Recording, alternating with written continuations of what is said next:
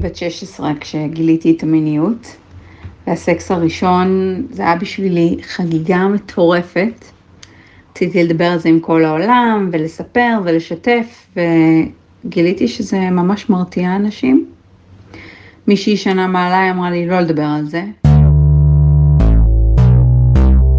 אני בתור אישה, אם אני שומעת את המספרים אחת מתוך אחת, אחת מתוך שלוש, אחת מתוך חמש, לא משנה על איזה סטטיסטיקה תדברי, היא קשה. כשאני שומעת את המספרים האלה, יש לי שתי אפשרויות. האחת להגיד, וואו, העולם מחורבן. והשנייה, היא להגיד, אוקיי, יש לי דרך למנוע את זה. אם אני אתלבש ככה וככה, אם אני אהיה מעוגנת, אם אני אשמור על הכוס שלי, אז הכל יהיה בסדר. אבל האמת היא שלצערנו הרב, אין לך איזה דרך כאילו בטוחה לדעת שלא תיפגעי, כי לצערי אני מכירה לא אחת ולא שתיים, שהבן אדם שהכי אהב אותם זה הבן אדם שפגע בהם בסוף. ברוכים וברוכות הבאות, אני נרקיס סלון והגעתם לפודקאסט משחקות באש. פודקאסט בשיתוף עיתון הארץ של גברים ונשים שמסכימים לשחק באש כדי לקדם את החברה בה אנחנו חיים בשלל נושאים נפיצים. הפרק הזה יעסוק בדיכוי ומשטור המיניות הנשית. נשמע עדויות של נשים מגיל 8 ועד גיל 40, שיספרו מתי הן הבינו שלהיות מינית זה מסוכן, באיזה אופן כיבוי המיניות שלהן משפיע עליהן על החיים, מהי הפוליטיקה שעומדת מאחורי האשמת קורבן, ולמה כל עוד החברה ממשיכה לדכא את המיניות שלנו, הרבה נשים לא יכולות להגיע לעמדות של כוח. נעבור לפתיח ונתחיל.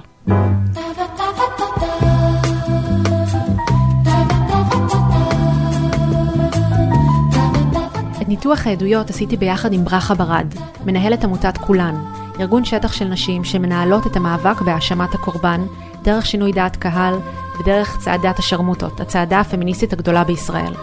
העדויות שנשמע בפרק הן בעילום שם ונקראות על ידי שחקניות. נתחיל עם העדות הראשונה, שמתארת דפוס שקורה כבר כשאנחנו בבית הספר היסודי, עדיין בגיל הרך. אתמול באתי לבית הספר ונכנסתי לכיתה והמורה אמרה לי שהמכנסיים קצרים מדי ואמרתי, אבל יש פה בנים עם מכנס קצר, ואז היא אמרה, בנים זה לא בנות. העדות הזאת לא נלקחה ממישהי ספציפית, אלא נכתבה כדיאלוג שחזר על עצמו בשיתופים מתלמידות מגילאים 8 עד 12, על כללי לבוש בבתי ספר מסוימים בארץ שחלים רק על בנות. ביקשתי מאחיינית שלי, שהיא רק בת שמונה וחצי, להקריא את זה. לשמוע את המילים האלו מקולה, המחיש לי את משקלן. לארגון כולן יצא לתמוך בתלמידות שמחו על התופעה הזאת. שאלתי את ברכה מה דעתה על הנושא. אני חושבת שיש פה שילוב של כמה תהליכים. החברה הישראלית היא חברה שמרנית, והשיח השמרני הזה הוא, הוא משהו שהולך ומתגבר עם השנים. כמו שאנחנו רואות את, ה, את, את הדבר הזה בצבא, ואת השילוב גברים דתיים, ואיך הוא מבקש מאנשים לדחוק את עצמם הצידה, בעצם אה, אנחנו רואות פה איזשהו מין אה, הסתכלות אין ספק שנערות היום הן, ככל הנראה יותר מוחצנות מינית מלפני 20 ו-30 שנה. זה, יסבירו לך שזה קשור לרשתות חברתיות ולזה ולזה ולזה, אבל השורה התחתונה היא שגם לפני 20 ו-30 שנה, כשקרה משהו למישהו, הסתכלו עליה ואמרו, את מינית, את הבעיה, את ה... כאילו, הבעיה היא בך ובאיך שאת מתנהגת. אמ, ואני חושבת שהסיפור של הנערות בבתי ספר, אנחנו, זה לא השנה הראשונה שאנחנו שומעות עליו, אנחנו שומעות עליו כבר יותר מחמש שנים. ומה שקורה יותר ויותר זה שהנערות האלה מתנגדות. הן מסתכלות מסביב והן אומרות, למה לעזאזל נאמר לי משפט כמו את מסיחה את דעתו של המורה. או היה לנו מורה באחת מהרשתות שדיבר על זה שהוא מורה בכיתה ד', ואם... אה, אה, לא, זה אפילו לא נערה, זה ילדה, תיכנס לכיתה אה, עם מכנסיים קצרים, יסיח, או עם מחשוף, זה יסיח את דעתו. אוי, זה ממש פדופיליה. ב... זהו, אז אז אני רוצה להגיד שלא יכול להיות שנערות וילדות שקמות בבוקר והולכות לבית ספר, יש עליהן איזשהו יחס, עזבי שנייה אם הקוד לבוש הוא שוויוני או לא, יש עליהן איזה מין יחס של קישוט, ואם הן לא קישוט מספיק אה, מכוסה, אז הן מסיחות את דעת חבריהם לכיתה. אז אמנם בבית ספר זה מתחיל, אבל זה ממשיך לכל המסגרות בחיינו. גם בצה"ל היו מקרים בהם נאסר על מדריכות כושר גופני ללבוש חולצות לבנות כדי שהן לא יהיו שקופות, והם הונחו שאם הן לובשות לאימון ספורט טייץ, הן צריכות לשים מעליו מכנס קצר. אפילו במקום העבודה זה ממשיך. כך מספרת שני, בת 35. אני מנהלת אופרציה, עבדתי בכמה ארגונים גדולים והיו לי מכתבי המלצה מעולים, אבל שנה שעברה במשך כמה חודשים לא הצלחתי למצוא עבודה, וכשהלכתי ליועצת תעסוקתית אמרו לי שאני משדרת משהו פרובוקטיבי, שהצבע שיער שלי משדר מיניות ושהבגדים שלי צמודים מדי. היא יצאה לי להחליף צבע שיער, לצבוע אותו, כדי שזה יעבוד יותר טוב בראיונות, כי גברים בוסים מעדיפים להקיף את עצמם בנשים פחות מושכות, כדי לא להתבלבל. נראה שהמגמה שחוזרת על עצמה זו הנחיה לא להפריע ולהסיח את הדעת כמה שפחות כנשים. שאלתי את ברכה מהי ההשפעה של הנחיה זו על יחסי הכוחות בין גברים ונשים בחברה שלנו. קודם כל, אני לא יכולה להגיד שאני מופתעת שיועצת תעסוקתית אמרה את זה. אני חושבת שגם דיברנו על זה בשיחה המקדימה, אה, איך היו יועצים פוליטיים של שלי יחימוביץ' שאמרו לה למשטר את הטלטלים כדי שהציבור יחשוב שהיא אישה רצינית, מסודרת. אני לא בטוחה מה, אבל בואי כאילו, נתייחס לדברים כפשוטם, כנועה. היא לא מתפרצת, היא לא בכל מקום, היא קטנה ומצומצמת, וכשהיא מפריעה למרחב, אומרים לה, תתחבאי עוד קצת. אמ, אני חושבת שאנחנו משלמות על זה מחיר הרבה יותר כבד ממה שרובנו מוכנות להודות. אני חושבת שהדרישה מאיתנו, אמ, לא יודעת, אישה בפוליטיקה, למשל, תסתכלי על חברות הכנסת והטינופים שמטנפים עליהם וכמה הם פרסונליים. כמה הם נוגעים למראה שלהם או למיניות שלהם, לא רק נשים בפוליטיקה, גם סתם בירוקרטיות, כמו סיגל סדצקי, שכל העולם ואשתו חשב שהגיוני לדון בגוף שלה, למשל. לא ראיתי אף אחד אה, דן בגוף של דוד ביטן כשהוא היה בעמדת כוח, אבל כשאישה לא קטנה נמצאת בעמדת כוח, פתאום זה נהיה דבר. ואני חושבת שכאילו, אנחנו נשקר לעצמנו אם לא נודה שהעולם דורש מנשים לצמצם את עצמם ולהיעלם ולא להראות את המיניות שלהם בכל מקום. וזו אחת הסיבות שנשים לא הולכות למקומות. כי מי רוצה להגיע לאנשהו ושיתחילו לדבר על ההרגלים המיניים שלה? זאת אומרת, זה מחיר שהוא באמת קשה מנשוא, וגברים אין, אין שום, זה אפילו לא על השולחן שהם צריכים לשלם את המחיר הזה. חלק ממה שגורם לנשים להימנע מלגשת לעמדות של כוח זה כי הן מפחדות שיטרידו אותן, ילהגו להן דרך התייחסות לגוף שלהן ולמיניות שלהן. אבל מה שמפתיע עוד יותר, זה שנשים שתופסות הרבה מקום במרחב לא משלמות מחיר רק בעולם המקצועי, אלא גם בעולמן האישי. גם אישה שמעיזה להיות במיניות שלה בחיי האישיים, נתפסת בעיני רבים כאילו היא עושה משהו לא בסדר. כך מספרת דליה, בת 40. אני הייתי בת 16 כשגיליתי את המיניות, והסקס הראשון, זה היה בשבילי חגיגה מטורפת. רציתי לדבר על זה עם כל העולם, ולספר ולשתף, וגיליתי שזה ממש מרתיע אנשים. מישהי שנה מעליי אמרה לי לא לדבר על זה, שאני צריכה לשים לב לשם שלי, יצא לי שם, ידברו עליי. אה, אני לא כל כך התייחסתי למה שהם אמרו בזמנו. אבל כשהגעתי לגיל 20, התחלתי להרגיש שהחופש המיני שלי מאיים על גברים, גברים שרציתי שיהיו איתי בקשר רציני. הרבה גברים שהתחלתי איתם קשר לא המשיכו אותו. אין לי מושג למה. חברות שלי הסבירו לי שזה בגלל שאני שוכבת איתם מהר מדי. שאני צריכה להיות יותר קשה, שאני צריכה להיות עם יותר גבולות, ככה יעריכו אותי. ואין מה להגיד, משהו נכבה אצלי במיניות מאז. שאלתי את ברכה, מה זה השם הזה שדליה מדברת עליו, ולמה לדעתה בעיני גברים מסוימים, ערכה של אישה יורד אם היא חופשייה עם המיניות שלה? אני חושבת שבסופו של דבר, הכל יורד ומסתכם לזה שאת באיזשהו מקום חפץ או רכוש או סחורה. אם אני מסתכלת עלייך, השם, מה זה השם הזה? למה לשכב עם אה, הרבה פרטנרים זה טוב כשאתה גבר, וזה רק כשאת אישה. איך יכול להיות שזה בונה לך שם? אז התשובה היא שמאז ומעולם היה שימוש במיניות נשית כהצדקה לפגיעה. זה קשור לזה שפעם היית רכוש, ואבא שלך היה מוכר אותך לאיזה גבר רנדומלי, וכך נוצר מוסד הנישואים הדגול, שכולנו בוחרות להיכנס בתוכו, אבל בסופו של דבר הוא, הוא, הוא שטר מכירה של אישה מגבר לגבר. וכשאת רכוש, ומתבצע בך שימוש רב, את צוברת בלאי. זה ממש, אני חושבת שזה ההסבר הכי, הכי שורשי לדברים האלה. הנחת המוצא של אנשים שיש להם מיניות בריאה ונהנים ממיניות, היא שככל שאת עובר הזמן, את נהיית יותר טובה בזה, נכון? את לא נהיית יותר גרועה בדברים שאת עושה הרבה זמן.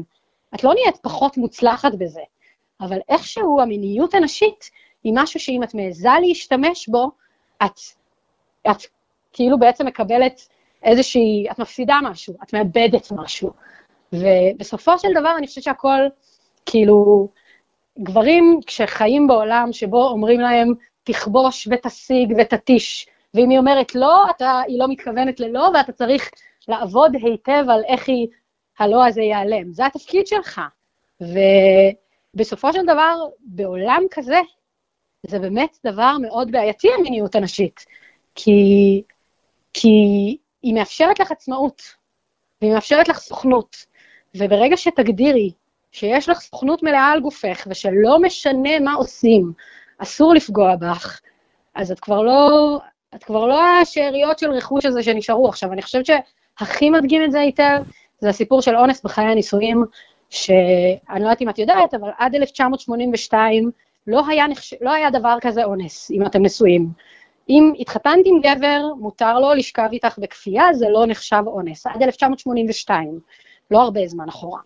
והיום, למשל, רק הבוקר קראתי בטוויטר סיפור של חברה שמדברת על, אין דרך יפה לקרוא לזה, אלימות מינית בתוך חיי הנישואים, גבר שמתעורר בלילה ומתיש אותה עד שהיא שוכבת איתו, והטראומה שנצברה אצלה במשך שנים, מזה שהבן אדם שאמור לאהוב אותה, פוגע בה, ומכריח אותה לוותר על הסוכנות שלה ועל הזכות שלה לבחור מתי היא תשכב איתו ומתי לא.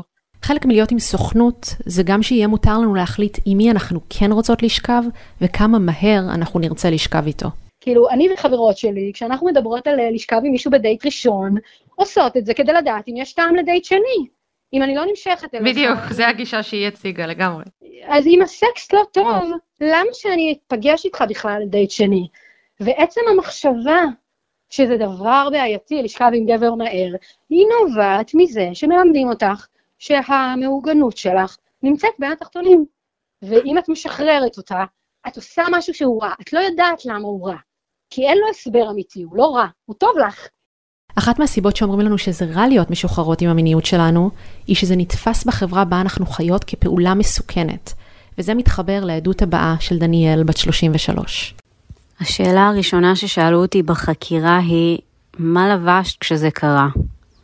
החוקר אפילו שאל אותי אם שמתי אי פעם תמונות שלי עם מכנסיים קצרים באינסטגרם. כשעניתי שכן, שאלו אותי אם לדעתי התוקף שלי ראה את התמונות לפני. אני יושבת מולו, יש לי עדיין סימנים כחולים על הגוף ואני צרודה מרוב שצרחתי. מה משנה עכשיו מה לבשתי באותו רגע? עכשיו זה ברור. החברה מזהירה אותנו מלהיות מיניות, כי הנורמה היא שלהיות מינית שווה הזמנה לתקיפה מינית, האשמת קורבן קלאסית. ביקשתי מברכה שמנהלת את המאבק הגדול במדינה בנושא, שתשפוך לנו עוד אור על התופעה. זה השקר הכי גדול שמוכרים לנו, שהסכנה היא מתי שתתלבשי בצורה מסוימת. זה בעיניי הדרך של החברה להמשיך לעצום עיניים לסיפור של אלימות מינית. אם אנחנו מדברות שנייה על המספרים, מרבית מקרי האלימות המינית יקרו על ידי שקרוב, מישהו שקרוב לנפגעת. אני מדברת על אלימות מינית ברמה של תקיפה ואונס, כן? לא ההטרדות הכיפיות שאנשים זרים חולקים איתנו ברחוב כל יום.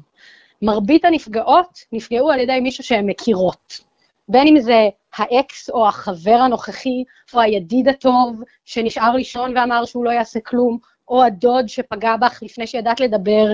מרבית הנפגעות, את יודעת, יש אחת משש עד גיל 12 נפגעת. זה מספרים שהם פסיכיים. אני מבטיחה לך שילדות בנות 12 לא לבשו שום דבר שאפשר אפילו לקרוא לו מיני או פרובוקטיבי. אבל איכשהו יש איזה מין תפיסה שהבעיה היא איך שהיא התנהגה. עכשיו, אני חושבת שלבוא אלייך ולהתמקד במה שאת עשית, באיך שאת התלבשת, ובהאם התכסית מספיק, זה בסופו של דבר שורש של, ה, של התפיסה הרכושנית הזאת, שמסתכלת על גברים קודם כל ומסירה מהם אחריות. מסירה אחריות. אין לבן אדם שפגע בך אחריות, הוא הופך לחיה. אם את לובשת מכנס קצר, ואי אפשר, כאילו, אפילו מהכלב שלי, את יודעת, כשאני אגיד לא, הוא ידע. אבל איכשהו אישה עם מכנס קצר, גבר לא יכול לעמוד בזה. אני תמיד אומרת שהעמדה שה, שלנו, הפמיניסטית, היא העמדה שנותנת לגברים קרדיט שהם בני אדם ולא כלבים, שהם יודעים להתמודד עם מכנס קצר. והשורה התחתונה היא לא כל הגברים פוגעים בכל מי שהם רואים עם מכנס קצר, אבל מי שפוגע, פוגע, לא משנה מה את לובשת. אני בתור אישה, אם אני שומעת את המספרים, אחת מתוך אחת, אחת מתוך שלוש, אחת מתוך חמש, לא משנה על איזה סטטיסטיקה תדברי, היא קשה. כשאני שומעת את המספרים האלה, יש לי שתי אפשרויות. האחת להגיד, וואו, העולם מחורבן. והשנייה, היא להגיד, אוקיי, יש לי דרך למנוע את זה. אם אני אתלבש ככה וככה, אם אני אהיה מעוגנת, אם אני אשמור על הכוס שלי, אז הכל יהיה בסדר. אבל האמת היא שלצערנו הרב, אין לך איזה דרך כאילו בטוחה לדעת שלא תיפגעי, כי לצערי אני מכירה לא אחת ולא שתיים, שהבן אדם שהכי אהב אותם זה הבן אדם שפגע בהם בסוף. אז כמו שברכה אומרת, מעודדים אותנו להיות ילדות טובות ולא להתבלט כדי שלא יטרידו אותנו. אבל גם על הבחירה הזאת אנחנו משלמות מחיר, וזה מה שעולה בעדות של יעל, בת 35. שירתתי במודיעין ובאופן טבעי אחרי השירות הלכתי לעבוד בהייטק. מהעבודה הראשונה שלי אחרי הצבא עד היום אני רגילה לעבוד בסביבה גברית. גם בתיכון תמיד היו לי מלא ידידים וקל לי מאוד להסתדר עם גברים. אבל אחד הדברים שהיו קשים זה שבכל חברה שעבדתי תמיד באיזשהו שלב הייתה נוצרת משיכה של מישהו כלפיי. היו מקרים שגם ממש חוויתי הטרדה מינית. כשהלכתי לדבר עם מנהלת משאבי אנוש, היא שיקפה לי אוף דה רקורד שאני צריכה לשדר פחות פתיחות. אני הסקתי מזה שאני אשמה. אני, אני אשמה שנמשכים אליי, שמטרידים אותי, ואני צריכה לעבוד על להיות פחות מינית. אני לא, לא באמת הבנתי מה זה אומר, אז פשוט הורדתי פרופיל. העניין הוא שזה חלחל לכל שאר המקומות בחיים שלי, ובמשך שנה אני הרגשתי פחות דומיננטית, פחות יצירתית, היה לי פחות כיף. הייתי פחות חופשייה להיות מי שאני ולתקשר בפתיחות. זה השפיע גם על הזדמנויות במקום העבודה, כי אה, הייתי פחות בולטת, ועבדתי בלנסות להנמיך פרופיל. אחרי שנה החלטתי שזה לא עובד, הבנתי שאני פשוט לא שמחה, ועברתי מקום עבודה. לאט לאט חזרתי שם להיות עצמי, ואז שוב נוצרו הסיטואציות של פלירטוט עם מישהו מהמשרד. ההבדל הוא שהפעם אני כבר לא אומרת לעצמי שאני אשמה. אני כמובן מסכימה עם יעל שהיא לא אשמה. אף אישה לא אשמה בכך שהטרידו אותה מינית. אבל בכל זאת שאלתי את ברכה, מה נשים כן יכולות לעשות כדי לשים גבולות ולשנות את התופעה הזאת? כשראיינתי את רון דהן על מיניות גברית בזמנו, הוא אמר שהוא רואה שינוי אדיר בהתנהגות הגברים בשנים האחרונות מבחינת הטרדות מיניות. אבל השינוי לא קרה בגלל הגברים, אלא בגלל ההתנגדות הנשית. אז איך אנחנו כן יכולות לקחת חלק אקטיבי בשינוי המציאות הזאת? אז אני רוצה להגיד מה נשים יכולות לעשות להתנגד לדבר הזה, ובגלל זה גם, את יודעת, צעדת השרמוטות. צעדת השרמוטות לא אומרת, את הולכת ערומה ברחוב, ואם מישהו פוגע בך, את הבעיה. כאילו, ואם מישהו פוגע בך, אז את לא אשמה. צעדת השרמוטות באה להגיד, זה לא משנה אם נלך ערומות ברחוב, זו האמת. אתם יכולים לשקר לעצמכם שהבעיה היא האינסטגרם או המיניות של הנערות, אבל אלימות מינית קיימת פה עוד מלפני שנולדנו בכלל. ואף אחד לא עושה שום דבר כדי לעצור אותה. ומה שכן עושים, זה להגיד לנשים, אתם הבעיה תתחבאו.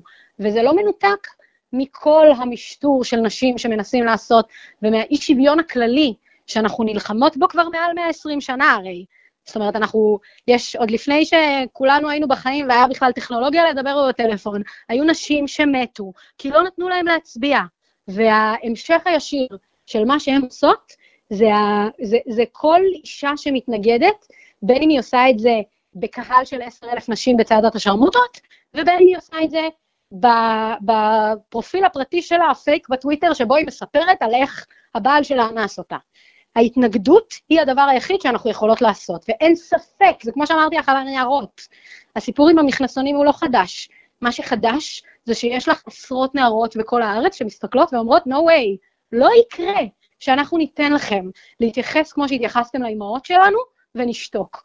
לא יכול להיות שמת איזה מישהו מהברנז'ה בתל אביב, שכולנו יודעות שהוא יתעלל רגשית בנשים, ואנחנו נשתוק ונראה את הפנים שלו בכל הפיד, ואנשים מתאבלים עליו. לא יכול להיות שתצפו מאיתנו להמשיך לשתוק אל מול אלימות מינית. עכשיו, אני רוצה להגיד, ברמת האחריות האישית, אף אחת לא מסירה אחריות. לכל בן אדם יש אחריות כלפי עצמו בעולם, באופן כללי. וכן, יש ללא ספק דברים שאנחנו עושות שמעמידות אותנו במצב סיכון. אני, היה לי תקופה, הייתי משתכרת עם חבר, צ'ייסרים בלי תחתית, וכאילו, באמת, את יודעת, רמה של שכרות שהוא יכל לנצל אותי. אין דיאט, הבן אדם מעולם לא נקף אצבע והוא היה מאוהב בי. לא נקף אצבע כדי לגעת בי. למה? כי זה שאתה יכול לפגוע במישהי, לא אומר שאתה חייב. זה שאתה כדורגלן אה, סלב, וילדות בנות 15 זורקות את עצמם לרגליך, לא אומר שאתה צריך לקחת אותם הביתה ולהעביר בין החברים שלך. והבעיה שלנו זה שכל הזמן אומרים לנו, תסתכלו על בנות ואיך הן מתנהגות, הם הבעיה, הם הבעיה. כמו שאם אני הולכת עם התיק שלי פתוח והארנק בולט, זה לא אומר שאת צריכה לדחוף את היד ולקחת אותו, ואת יודעת את זה. נכון, לא אבל את כן, את כן מסכימה שאת רוצה לא ללכת עם הארנק בולט, ואני לא אומרת את זה כמטאפורה. למכנסיים, לא, לא כמטאפורה אז- למכנסיים קצרים חס וחלילה, אלא כי את כן רוצה כאילו לתת גם אחריות כלפינו הנשים, כי בגלל שאנחנו אה, יצור עם סוכנות, כאילו אנחנו בנות אדם עם סוכנות ועם כוח ועם עצמאות. מבינה מה אני אומרת? אני לא רוצה שיסתכלו עליי רק בקטע של אני אהיה בטוחה רק שהם, כאילו אני תלויה בהם שיפסיקו ושיבינו. לא, אני רוצה שאנחנו נוביל את העולם למקום כזה. מבינה מה אני אומרת? קודם כל, אני חושבת שההתנגדות שלנו מובילה את העולם למקום הזה, כי הם לא יגיעו אליו לבד. כי בהיסטוריה של האנושות לא קיים לך בן אדם אחד שקם ואמר, קחו את הכוח שלי בבקשה. והסיפור של משטור המיניות נשית, והאשמת הקורבן הוא חלק ממערכת שמשמרת כוח בידיים מסוימות, שאומרת לאנשים מסוימים, אם יש לכם מספיק כוח, מותר לכם הכל, מותר לכם לפגוע בחלש, ואנחנו נצדיק את זה. יש לנו דבר נורא ואיום שנקרא תביעות השתקה, שבו אני מכירה באופן אישי נשים שנאנסו, שמי שתובע אותם על מאות אלפי שקלים, זה הבן אדם שאנס אותם. והמערכת שמה על זה צו איסור פרסום, לא מאפשרת להם להתנגד באופן פומבי, ומתישה אותם כלכלית, שהן צריכות להוכיח שאין דיבה ושאין זה ושאין זה. זאת מערכת שבעצם באה להגיד לחזק, לא רק שאתה יכול לנצל, אנחנו גם נעמוד, נצופף שורות מאחוריך ונגבה אותך. ואם היא תעז להתנגד, אנחנו נשפיל אותה ונבייש אותה. ואני אומרת, אין ספק שיש לנו אחריות בעולם. כל אחד צריך לדאוג באופן אישי לאחריות שלו כלפי עצמו. אבל יש בעולם הזה אנשים במצבים מאוד קשים. יש בעולם הזה נשים שאפשר לנצל ואפשר לפגוע בהן. ומה שאנחנו צריכות זה להשריש עמוק עמוק עמוק בתפיסה של אנשים את ההבנה שזה שאתה יכול לנצל ולפגוע במישהי, לא אומר שמותר לך, לא אומר שאתה צריך. אז בואו נדמיין רגע עולם שבו נשים לא מוטרדות. גברים ונשים חופשיים לגמרי עם המיניות שלהם. איפה בכל זאת צריכים להיות גבולות בעולם שכזה? איריס בת 38 משתפת בעדות ממקום העבודה הקודם שלה. אני זוכרת את עצמי בתקופה שסביב ההתעוררות, שממש היה לי חסר בעבודה, פשוט לספר בארוחת צהריים על כמה טוב עוננתי אתמול. כאילו החיים שלי לא היו כל כך מרגשים, והפיקים בהם היו מועטים, ורציתי לחלוק, ו... והבנתי שזה נושא שאני לא יכולה לחלוק לגביו, למרות שזה משהו שהוא ממש לגיטימי, וידעתי שהוא בסדר, ועשיתי אותו עם עצמי, לא פגעתי באף אחד, אבל ידעתי שזה מסכן אותי, התחושה הזאת של אפילו להגיד כזה, איזה קטע, איזה קטע שמעו מה עשיתי אתמול, אי אפשר לדבר על זה, זה כאילו, המקום עבודה הופך להיות מקום נורא סטרילי מבחינת הנושאים שאפשר לדבר עליהם, ואת יודעת, כאילו אנחנו חיים שם, אה, זה המון שעות מהיום. אבל אז אני יכולה לפגוע אולי לא רק בעצמי, אולי גם באחרות, אולי באחרים. פחד אלוהים. אם הייתן שומעות שיתוף כזה מגבר, זה היה מכעיס אתכם, נכון? הנה דוגמה לאישה ערה מינית שמיטו גורם לה לשמור על איפוק. שאלתי את ברכה איפה זה פוגש אותה, והאם בעולם האוטופי, לפי התנועה אותה היא מובילה, אנחנו עדיין צריכים לשמור על גבולות במרחבים בהם אנחנו חיות. תראה, אני חושבת שכל מי ש... את יכולה לראות את זה מאוד בגישות אה, אימהות. כשאנחנו היינו קטנות, מישהי נגעה בעצמה והיו אומרים לה זה מביא מחלות. היום מישהי נוגעת בעצמה, ואימא שלה תסתכל עליה ותגיד לה, זה מצוין, זה דברים שעושים במקומות פרטיים. זה דברים שלא עושים מחוץ לבית, או לא עושים בסיטואציה עם עוד אנשים. אין ספק שצריך גבולות. אפשר אבל ליצור את הגבולות האלה במקום שמאפשר לנשים להיות מיניות. לא צריך להגיד להם המיניות שלכם היא דבר רע ואתן צריכות להחביא אותו. זו גישה שמרנית. ובעולם אידיאלי, ושוב, זה לא בשביל, כאילו, זה גם בשביל הסיפור של אלימות מינית, אבל זה גם בשביל הסיפור של ביטוי עצמי. אין שום סיבה בעולם שאישה תרגיש שהמיניות שלה היא בעייתית. אני לא יודעת להגיד לך האם הגבולות במקום העבודה בעולם האוטופי, נכון שהיא תדבר על זה בעבודה או לא. אני לא יודעת, זה תלוי, את יודעת, במקום ובווייבים ובאלף ואחת דברים, אבל הסיבה שדבר כזה יישמע לך מרתיע מגבר ולא מרתיע מאישה, זה כי מיניות גברית נמצאת בכל מקום, כובשת כל מקום, ומתנהגת בצורה אלימה, שיכול להיות שאין לזה מקום במקום העבודה, אבל בהחלט יש לזה מקום בחיים. אין שום סיבה שלא תהיה לנו מיניות ושנפחד מהדבר הזה. הפחד ממיניות הוא באמת שרידים לעולם שבו, כאילו, היה אלוהים והוא אמר לנו שאסור, וכל מיני דברים שהם, אין שום סיבה הגיונית שבשנת 2020 אנשים יפחדו מזה שילדה מאוננת. אין דיאט. מרבית ההורים, כשהילדה שלהם תיגע בעצמה, יפחדו עדיין, לא ידעו איך להתמודד עם זה, לא ידעו מה לעשות עם זה. כי לימדו אותנו שזה מפחיד, שזה מסוכן, שהמיניות של נשים היא, היא איזה כלי נשק. הן משתמשות בה כדי להתקדם, כל מיני שטויות, כל מיני מיתוסים כאלה, הן סוחטות כסף באמצעותה. מה, זה התחיל עוד מסיפור אדם וחווה. יפה, זה, לא, כן. לא, אני, זה לא סתם הסיפור, הנרטיב הבסיסי של כל העולם. אני חושבת שבעולם האוטופי, כאילו, יש מיניות בריאה ואין אלימות מינית כתוצאה ישירה, ויש הבדל מאוד מאוד מאוד ברור בין מיניות לאלימות. היום יש בלבול. ילדים רואים פורנו ובטוחים שכך נראית מיניות, וזה לא, כך נראה אונס. ואז הם מתאספים בחדר באיי נאפה, ועושים מה שעושים לזה. מפיקים סרט ומעלה. פורנו. בדיוק. זה לא מקרי, זה לא סתם. זה קורה כי אנחנו מפחדים ממיניות, כי אנחנו לא מעיזים להסתכל למיניות בעיניים, ואנחנו משאירים אותה למחוזות של הפורנו ושל הכשתגדלו תבינו, במקום לדעת איך לדבר, אפילו עם ילדים, על מין, כי מיניות זה יצר, כמו שאת אוכלת, כמו שאת שותה, ככה יש לך מיניות. אין שום סיבה שנדחיק את זה. אני מסכימה עם כל מילה. תודה רבה שהייתם איתנו. אתם מוזמנים להצטרף אלינו לקבוצת הפייסבוק שלנו, משחקות באש. שם תוכלו לשתף את דעתכם ולהמשיך את הדיון. ערכו את הפרק מאיה בניסן ואמיר פקטור. עיתון הארץ שותף להפצת הפודקאסט. ניפגש בפרק הבא ונמשיך לנהל את הדיון על יחסים בין גברים ונשים והתנהגות מינית. תודה רבה. Música